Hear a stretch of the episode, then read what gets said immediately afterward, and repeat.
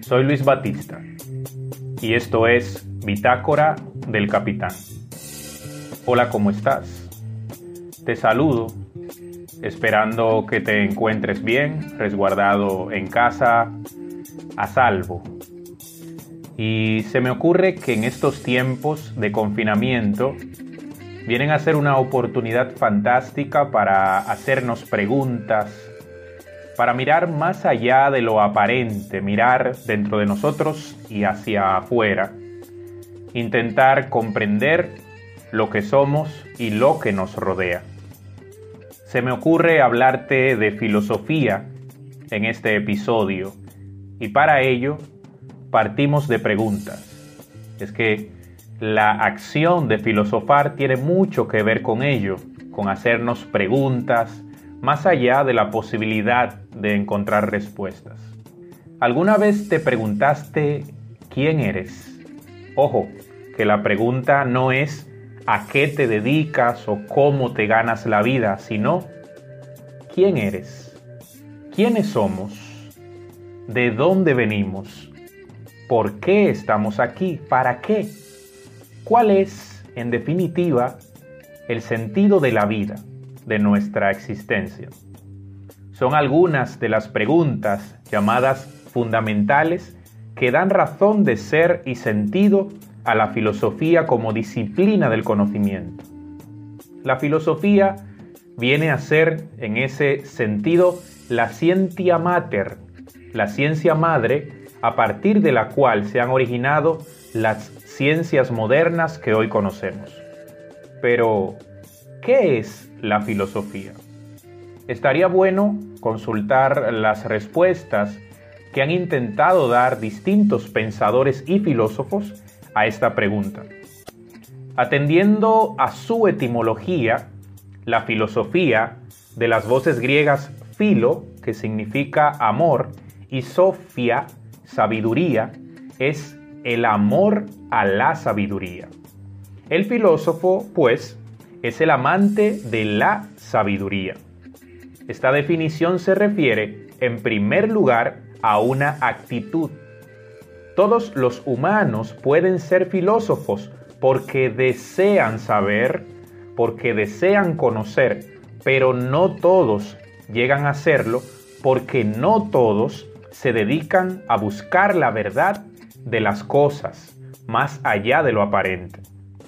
Por otra parte, la sabiduría consiste en encontrar la verdad, pero ¿existe esta o es igual para todos? Como no es posible dar una sola respuesta a estas cuestiones, la filosofía, además de ser una actitud, es también un modo de vida. Es filósofo quien se consagra a la búsqueda de la verdad, indistintamente de que la halle. Debido a la amplitud de conceptos como sabiduría y verdad, inseparables de la filosofía, establecer un concepto universal sobre esta es complicado. No obstante, a lo largo de la historia, los mismos filósofos, basados en su propio quehacer, se han encargado de elaborar sus definiciones, la mayoría de las cuales comparten algunos elementos. Aristóteles, uno de los grandes maestros de la filosofía antigua y de todas las épocas, decía que la filosofía es la ciencia de las primeras causas y los primeros principios. Séneca, por otra parte, decía que la filosofía es la ley del bien y del honesto vivir, y el que ha dicho que es la regla de la vida, le ha restituido su verdadero nombre. Jacques Maritain decía que la filosofía es el conocimiento científico que, mediante la luz natural de la razón, considera las primeras causas o las razones más elevadas de las cosas. Hegel, por su parte, decía que la filosofía es la ciencia de lo absoluto. Yo te ofrezco la definición de filosofía con la que me quedé desde mis años universitarios, porque me identifiqué con ella para siempre. Para mí, La filosofía es la ciencia que estudia las leyes universales del desarrollo y problemas generales que se dan en la naturaleza, en la sociedad y en el pensamiento. Si te fijas, es una explicación muy inclusiva, abarcadora. Ningún aspecto de la realidad queda fuera, puesto que se ha dicho que la filosofía se interesa por lo que ocurre en la naturaleza, es decir, las ciencias de la naturaleza, lo que sucede en la sociedad, es decir, las ciencias humanas y sociales, y las manifestaciones del pensamiento, esto es, las ciencias lógico-formales. De manera que los tres grandes conjuntos en los que está organizada la ciencia son tocados por la filosofía.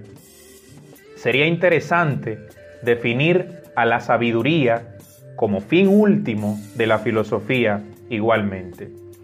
La sabiduría es el conocimiento profundo sobre algo y su aplicación. La sola acumulación de conocimientos es erudición, mientras que la capacidad de encontrar en esos conocimientos respuestas útiles que permiten solucionar problemas y encontrar sentido a los mismos es lo que caracteriza al sabio. La lechuza de Minerva es el símbolo de la sabiduría y la letra griega phi, que vendría a ser de manera gráfica una intersección entre las letras I y la letra O, la que representa la letra phi a la filosofía del griego antiguo. Todos los seres humanos queremos saber y tenemos la capacidad de hacerlo, pero dependiendo de los instrumentos, el método y las capacidades que utilicemos, llegaremos a distintos tipos de conocimiento. La más básica de las formas de pensamiento es el ordinario, cotidiano o espontáneo, que se basa en la experiencia que aportan los sentidos, a partir de cuyas imágenes nos formamos conceptos e ideas y hasta podemos extraer conclusiones lógicas. Pero cuando a ese pensamiento aplicamos las capacidades de la razón, la reflexión, pasamos entonces al plano filosófico y científico. Entonces, no nos conformamos con percibir las cosas y distinguirlas, sino que queremos conocer sus causas, comprender cómo funcionan. Entonces hacemos ciencia. Más allá de esta comprensión, existe la necesidad radical de comprender la realidad como conjunto, como totalidad. Es cuando se desarrolla el pensamiento filosófico que requiere también del pensamiento cotidiano y del científico. La filosofía, como ciencia, tiene distintas ramas o especialidades que se desprenden de estas. Por ejemplo, la física, que significa ciencia de la naturaleza, en la antigüedad la llamaban filosofía de lo natural. Está también la estética, que significa estudio de las sensaciones. Pensaban que la experiencia de la belleza se encontraba en las facultades cognitivas. Está la lógica, una derivación de los estudios filosóficos y que se ha conservado en la enseñanza escolar. La cosmología, cuyo propósito es comprender y explicar de manera racional qué ocurre en la naturaleza la epistemología, que es la disciplina filosófica que se encarga de investigar los tipos de conocimientos que tenemos, la ontología, el estudio del ser, por lo que es algo muy cercano al significado de la metafísica. La metafísica, por su parte, significa más allá de la física, se refiere al estudio de los principios no puramente físicos o materiales de las cosas y la ética es la parte de la filosofía que se ha mantenido vigente entre las actividades de los filósofos desde sus orígenes. Se ocupa de las acciones que realizamos en uso de nuestra libertad. Te propongo más preguntas. ¿Todo lo que hoy es y se tiene por cierto realmente lo es? ¿Las verdades que hoy defendemos siempre se han tenido por tales? ¿Sometemos a la reflexión todo aquello en lo que creemos? Solo hay una forma de conocer. Desde que con la hominización los humanos desarrollamos la conciencia de nosotros mismos y la capacidad de preguntarnos por el origen de cuánto nos rodea, muchos han sido los tipos de respuesta que hemos dado a estas interrogantes. Los mitos son el primero de ellos. Varios siglos antes de la era cristiana, los mitos constituyeron las primeras grandes producciones escritas que recogían milenarias tradiciones sobre el origen del mundo, de los seres humanos y de las civilizaciones. Mesopotámicos, hebreos y griegos, además de otros pueblos orientales, explicaban a través de sus religiones cómo los dioses crearon o pusieron orden en el universo.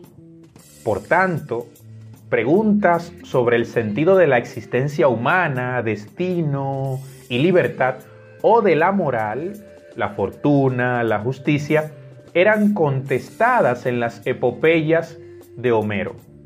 En los siglos 9 y 8 a.C., la poesía griega fue la expresión mítica por excelencia en el mundo griego. El principal poema épico es la Ilíada, en el que se reflejan la fatalidad del destino de los hombres y mujeres y la superioridad de los dioses, quienes se relacionan al modo humano y sienten ira, sienten amor, envidia, compasión, etc. La mitología griega, en cierto modo, explica que la vida humana es una reproducción del mundo divino. Pretender elevarse a éste puede traer consecuencias fatales. Por lo tanto, el mito es un relato fantástico que intenta explicar la realidad humana y el mundo. Pero a partir del siglo VII a.C., algunos sabios, los más célebres de ellos, Tales, Anaximandro y Anaxímenes, empezaron a abandonar las respuestas mitológicas en las cuales se basa la religión. En cambio, empezaron a buscar explicaciones en el discurso racional, logos en griego, y a prescindir de la mitología. Este paso del mito al logos se puede ubicar geográficamente en Jonia, Asia Menor, entre otras razones porque en ese lugar habían las siguientes condiciones. Por un lado, libertad religiosa. Como el politeísmo griego no era dogmático, había libertad de pensamiento. Existía además un ambiente cosmopolita. Jonia era una especie de encrucijada cultural en la que se encontraban las más diversas ideas de la antigüedad, tanto de Oriente como de Occidente. Fue un lugar caracterizado por la apertura mental. Además, los cartógrafos se dieron cuenta de que los sitios descritos en las epopeyas no siempre se correspondían con la realidad, con la confección de los primeros mapas. Los reyes, por otra parte, veían cada vez más insuficientes los mitos para regular la vida pública y privada, lo que dio lugar a la elaboración de leyes. Y, naturalmente, las condiciones de vida, el ocio, el hecho de que las sociedades antiguas, en especial la griega, fuesen esclavistas, permitió a ciertas clases adineradas dedicarse al estudio y a la elaboración de ideas. ¿Y qué origina o qué originó a la filosofía? Si por una parte la filosofía como proceso comenzó en la antigua Grecia, por otra, la filosofía como necesidad intelectual tiene su origen en tres factores clasificados por Karl Jaspers. El asombro. Tanto para Platón como para Aristóteles, no hay filosofar sin asombro. El primero pone en boca de Sócrates que la admiración es lo propio del filósofo y la filosofía comienza con la admiración.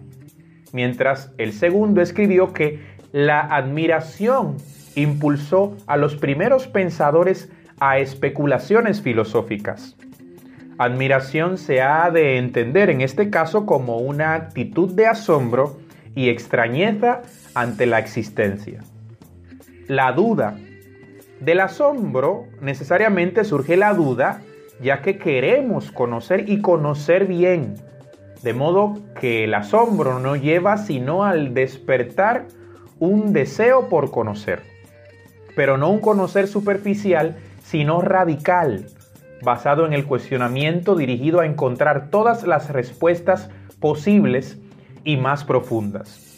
Si un filósofo puede enseñar a dudar, es René Descartes, quien planteó la duda como método filosófico. Si se puede dudar, se puede pensar, y si se puede pensar es porque se existe. Quien no duda, no se ve impulsado a buscar las respuestas necesarias, sea para confirmar sus creencias o para descubrir la falsedad de las mismas. La más radical de todas las preguntas filosóficas es ¿por qué? En especial cuando se refiere al sentido de la vida. Situaciones límite son aquellas situaciones permanentes en la vida que no varían y que definen nuestra existencia. La angustia ante la muerte, el sufrimiento, la enfermedad, la lucha por la libertad, la injusticia, el odio, son todas situaciones ineludibles que generan reflexión filosófica y que, además, repercuten en los actos humanos. De modo que, contrario a la opinión común, la filosofía es una reflexión sobre la vida y para la vida, una teorización sobre los principios de cuánto anhelamos conocer y que para nada es ajeno a nuestra existencia concreta y cotidiana. Si analizamos las anteriores definiciones y las hechas por muchos otros pensadores, podemos definir a la filosofía como un afán de saber, una búsqueda de las causas de la realidad mediante la razón, una actividad que tiende a comprender la totalidad de las experiencias humanas. Nos encontramos, pues, con el hecho de que la filosofía es, de acuerdo a la definición de Aristóteles, ciencia de las primeras causas, ya que busca un conocimiento racional de causas de todo. Pero la filosofía no es una ciencia entre varias, sino que es ciencia en el modo más perfecto, pues busca las causas de la realidad, mientras que las ciencias particulares, biología, química, etc., buscan causas próximas de objetos parciales de la realidad, como los elementos, las plantas, los animales, etc. Por otra parte, históricamente hablando, lo que hoy conocemos como ciencias fueron disciplinas que en la antigüedad formaron parte de la filosofía de la sabiduría total. Asombrarse y maravillarse de todas las cosas es una actitud innata, es espontánea en la niñez, pero suele perderse con la edad. El asombro y la curiosidad ante la realidad son los que llevan a las preguntas por su sentido. Si se pierden estas cualidades, se estanca el desarrollo del conocimiento y se pone en peligro la filosofía como ejercicio racional de comprensión de la realidad como totalidad. De manera que la actitud filosófica, la acción de filosofar, es entonces rescatar en la adultez ese niño que se nos perdió con el paso del tiempo, esa curiosidad casi obsesiva con comprender todo cuanto nos rodea. En ese sentido, hablar de corrientes filosóficas viene a ser un espectro muy amplio, ya que cada una ha intentado responder a las grandes preguntas, a las llamadas preguntas fundamentales de la filosofía. ¿Y cuáles son estas preguntas? La primera pregunta que se hace el filósofo es, ¿qué es la realidad? Luego, ¿qué es el ser? ¿A qué podemos llamar real? ¿Cómo surgieron todas las cosas? Estas preguntas las hace Aristóteles en su obra Metafísica. La metafísica es la reflexión sobre la realidad en sí, sobre el ser que está por encima de la física. La pregunta por el ser es indispensable en la filosofía, porque esta cuestiona la realidad establecida, se pregunta sobre lo que llamamos realidad. La metafísica también es llamada ontología, del griego ente, es decir, el estudio del ente en cuanto tal, estudio del ser en general. La, la segunda pregunta que se hace la filosofía es, ¿qué es la verdad? Luego, ¿cómo puedo conocer la verdad? ¿A qué podemos llamar conocimiento? ¿En qué consiste el conocimiento? Estas preguntas se las hace la rama de la filosofía llamada teoría del conocimiento o epistemología, del griego episteme, que significa conocimiento, y logos, que significa estudio o tratado. La reflexión sobre nuestra capacidad para conocer la realidad tal como es. Una tercera pregunta que se hace en la filosofía es, ¿cómo actuar? Luego, ¿cómo se actúa correctamente? ¿Qué es lo correcto e incorrecto? ¿Qué es el bien y el mal? Estas preguntas las hace la rama de la filosofía llamada ética, del griego ethos, que significa costumbres, y también el camino. El ethos es el caminar de acuerdo con los actos que realizamos. La ética reflexiona sobre cómo podemos actuar correctamente frente a las otras personas y qué es lo que nos motiva a actuar de tal manera o de otra. Reflexiona sobre qué es lo que valoramos que guía nuestras acciones. Una cuarta pregunta que se hace la filosofía es, ¿qué es lo bello? Luego, ¿a qué podemos llamar arte? ¿De qué dependen los gustos de las personas frente a lo bello? ¿En dónde reside la belleza? ¿En el objeto artístico o en el sujeto que lo contempla? Todas estas cuestiones se las pregunta la rama de la filosofía llamada estética, del griego aestheticis, que significa sensación. Las corrientes filosóficas que se han sucedido a lo largo de la historia y que han intentado explicar las preguntas fundamentales de la filosofía desde distintas aristas y perspectivas, coinciden con los periodos en los que se ha organizado la historia como ciencia. La clasificación más generalizada coincide con los periodos de la historia de Occidente, los que, a su vez, se subdividen. Por eso se habla de filosofía antigua, filosofía medieval, filosofía moderna y filosofía contemporánea. La filosofía antigua es la que se desarrolló durante la Edad Antigua, es decir, entre los siglos VI Cristo y V después de Cristo. Así como la historia de Occidente tiene un antes y un después en la persona de Jesucristo, en la filosofía es central la figura de Sócrates, ya que es este quien inicia la reflexión antropológica, distinta a la reflexión cosmológica de los presocráticos como Tales y Anaximandro. De manera que en la filosofía antigua encontramos la escuela jónica o milesia a partir del siglo VI a.C., el pensamiento humano comenzó a buscar una explicación racional del mundo que superase todos los mitos e imágenes poéticas que se tenían sobre la realidad. Es entonces cuando se da el paso del mito al logos y se desarrolla el pensamiento filosófico.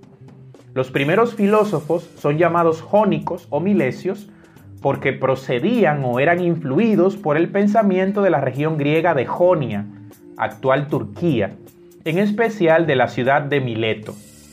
Los jónicos opinaban que la constitución del mundo se debía a un elemento primordial que se encontraba en lo más íntimo de todas las cosas que existen. Sus principales representantes, tales de Mileto, consideraba que el agua era el elemento primordial. Anaxímenes de Mileto, que identificó en el aire el principio de todo cuanto existe, y el discípulo de Tales y maestro de Anaxímenes, Anaximandro de Mileto, no identificó el arjé en un elemento físico concreto, sino en una sustancia material indeterminada, apeirón.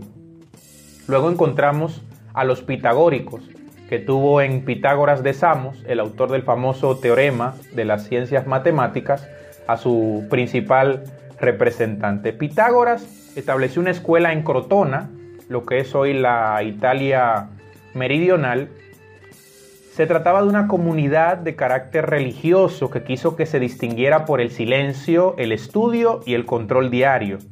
Para Pitágoras, el elemento constitutivo de las cosas es el número. Él constata proporción, armonía, orden en el universo. En efecto, muchos fenómenos revelan una regularidad tal que permite elaborar leyes matemáticas. Por ello, concluye que el elemento más íntimo de todas las cosas que existen es el número. Al combinar distintas unidades, resultan cosas distintas. Los pitagóricos concibieron al humano como una unidad de cuerpo y alma, una especie de dualismo en el que la primera es inmortal. Encontramos en la filosofía antigua a Parménides. Eh, Parménides fue uno de los grandes representantes del pensamiento que encontraba en la naturaleza elementos como el aire, el fuego y el agua a que atribuía el origen de las cosas. Por otra parte, para Parménides, el ser se descubre mediante la inteligencia y consiste en la propiedad que hace que todas las cosas existan, estén presentes sean reales. Esta postura es conocida como monismo, ya que reduce toda la realidad al ser, al ontos en lengua griega, y puede llevar a desestimar el conocimiento sensible. En Parménides triunfa la inteligencia sobre la experiencia y abona el terreno para el surgimiento de posteriores posturas filosóficas racionalistas e idealistas encontramos a Heráclito, llamado el Oscuro, por lo incomprensible pero a la vez original de su doctrina para esa época. Heráclito procedía de una familia noble de Éfeso. Podemos considerar su pensamiento como independiente y opuesto al de Parménides, pues mientras aquel piensa el ser como algo estático e inmutable, el oscuro lo concibe desde el cambio constante. El mundo para Heráclito está dominado por el cambio, por el devenir, que resulta de la lucha de elementos contrarios, frío, caliente, húmedo, seco, día, noche, que es el principio de permanencia. Nada puede existir sin una contradicción. Este principio, llamado logos, que se traduce como inteligencia o razón, es el que da unidad a la realidad. La lógica de contrarios de Heráclito ha servido de base a posturas modernas como la dialéctica hegeliana, teoría que influyó en el marxismo. Los, pluralistas es otra de las corrientes filosóficas de la antigüedad que tiene a Empédocles de Agrigento, a Anaxágoras de Clasomene. También encontramos en la antigüedad a los atomistas, cuyo principal exponente fue Demócrito de Abdera, los principales postulados del atomismo como corriente fueron que la realidad fundamental está formada por átomos que son infinitos en número, eternos, iguales en calidad, pero desiguales en cantidad, tamaño, figura y peso. La variación de las cosas se explica por el movimiento de los átomos que cambian de lugar.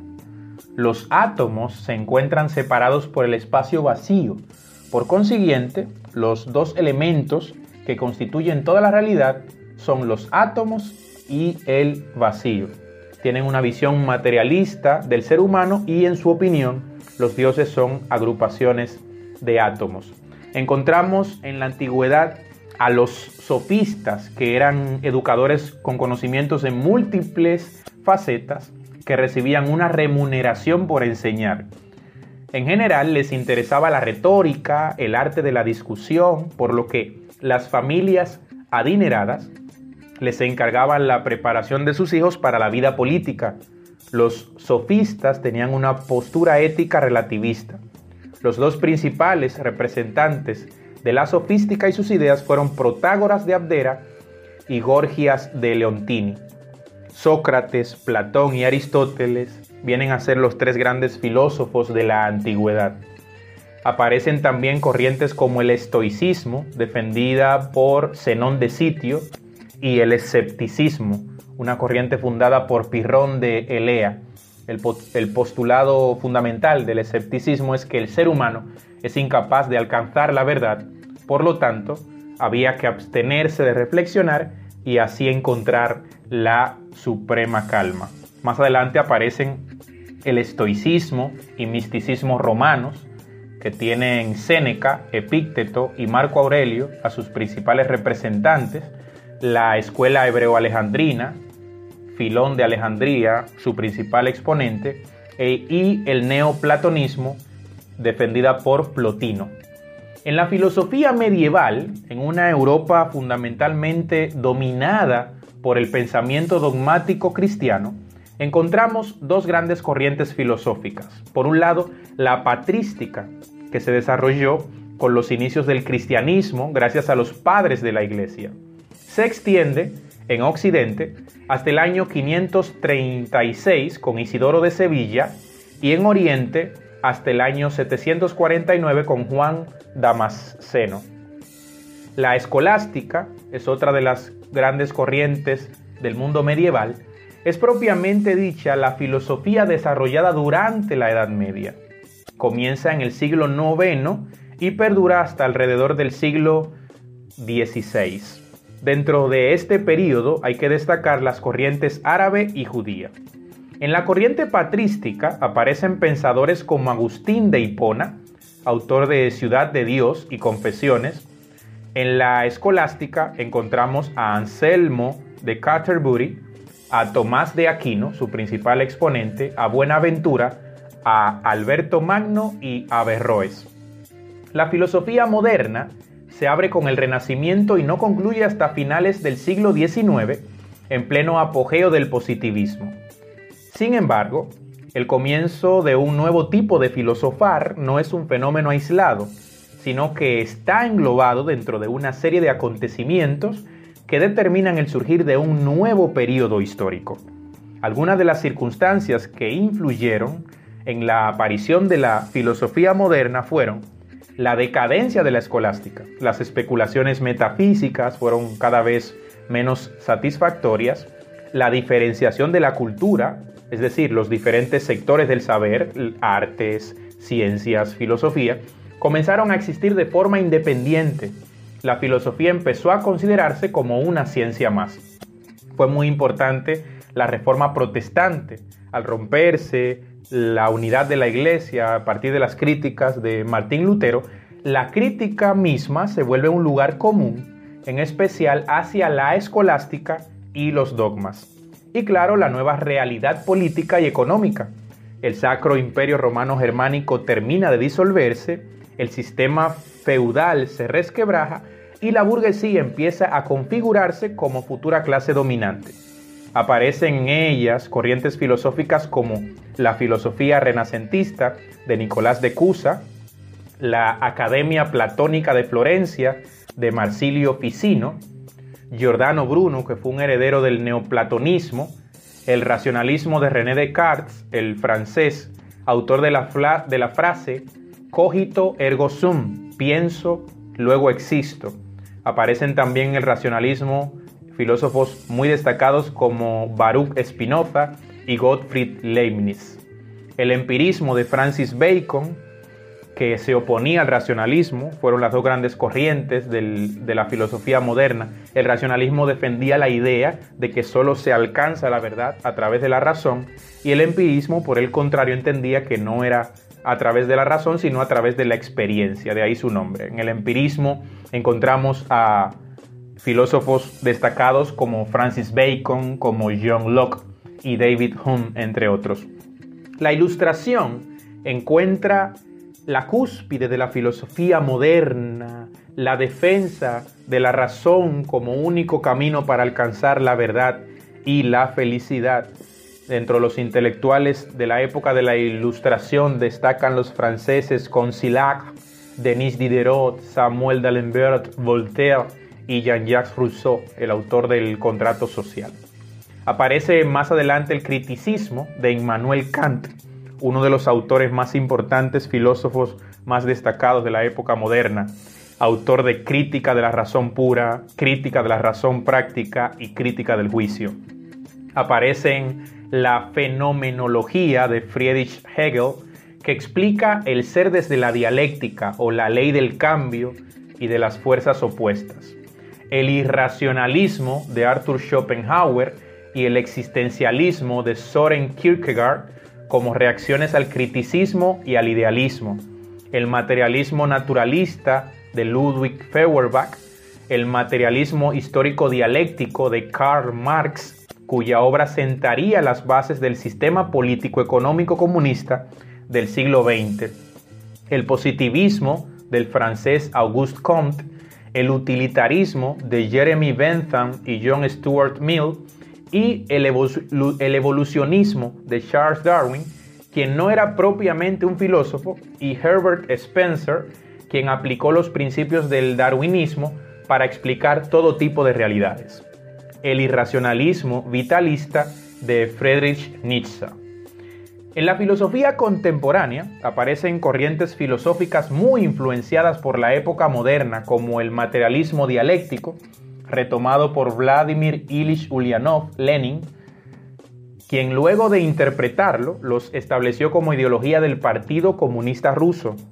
Su sucesor, Joseph Vissarionovich Dugashvili, Stalin, Joseph Stalin, sistematizó la doctrina de Marx y siguió la interpretación de Lenin.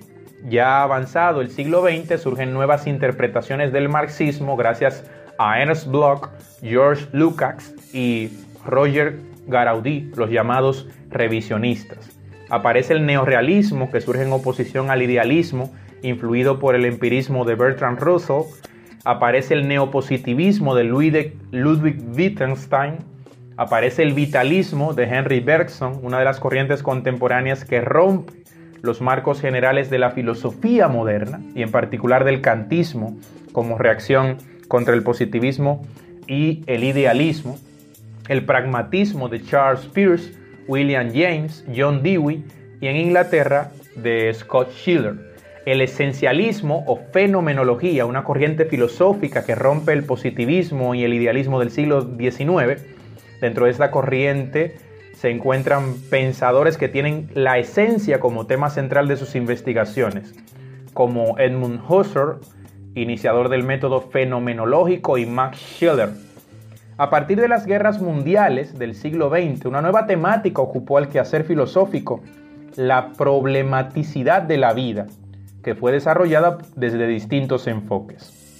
A esta nueva corriente de pensamiento la conocemos como existencialismo por su definición etimológica se explica como la filosofía de la existencia opuesta a la filosofía de las esencias. Tiene en Martin Heidegger, filósofo alemán, su principal representante, quien es considerado además el más importante filósofo del siglo XX, y también tiene a los filósofos franceses Jean-Paul Sartre y Simone de Beauvoir, algunos de sus exponentes más destacados. El existencialismo ha sido tan importante que ha influido en corrientes literarias a las que se adhirieron escritores de la categoría de Miguel de Unamuno, Franz Kafka, Albert Camus, Emil Cioran, entre otros. La Escuela de Frankfurt de Theodor Adorno y Max Horkheimer. Los posmodernos movimiento artístico literario extendido desde la segunda mitad del siglo XX y popularizado tras la caída del muro de Berlín.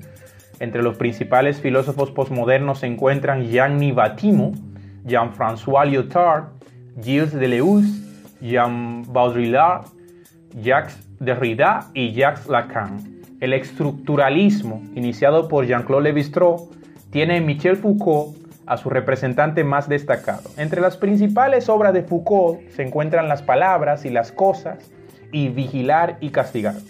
Foucault, influido por Nietzsche, parte de la idea de que el hombre ha muerto, en referencia al sujeto cartesiano que se erigía como centro de la realidad.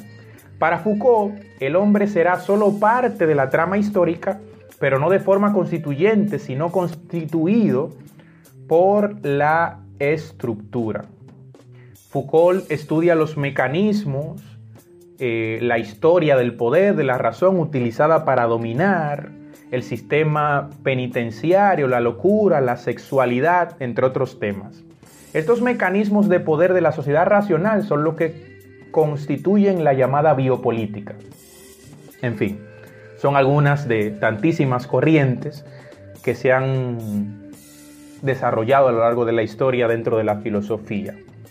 Quiero concluir compartiendo una idea contigo que me parece importantísima y es que, en opinión mía, no existe tal cosa como una corriente filosófica definitiva, si bien es cierto que hay algunas que por sus circunstancias acabaron siendo bastante influyentes. Pienso que lo ideal es tomar lo mejor de cada una de estas para intentar responder a diferentes cuestionamientos que nos haremos a lo largo de nuestra vida, a fin de convertirnos en seres más conscientes, sensibles y críticos, tanto de nosotros mismos como de nuestra realidad circundante. En fin, ¿quiénes somos? ¿De dónde venimos? ¿Cuál es el sentido de la vida y de nuestra propia existencia. ¿Por qué somos? ¿Para qué estamos? Son preguntas fundamentales que vale la pena hacernos a nosotros mismos, tanto si encontramos respuestas como si no las encontramos. Porque eso es la filosofía, la ciencia de todas las cosas, de todos y del todo. Y con ese pensamiento termina este episodio de Bitácora del Capitán. Recuerda que puedes seguirnos en nuestra cuenta de Instagram arroba Bitácora del Capitán Podcast y que puedes escucharnos en tu plataforma de podcast preferida, Spotify, Spreaker, iHeartRadio, Castbox, Deezer, Podcast Addict, Podchaser, Apple Podcast y Google Podcast. At American University, we don't just hope for change, we create it. We don't just dream of a better world, we make it a reality. With a graduate degree from AU, you'll access expert faculty and connections throughout DC to develop skills and experience to turn your passion into purpose. And that purpose can make all the difference in your career. Discover the difference a degree makes at american.edu/grad school.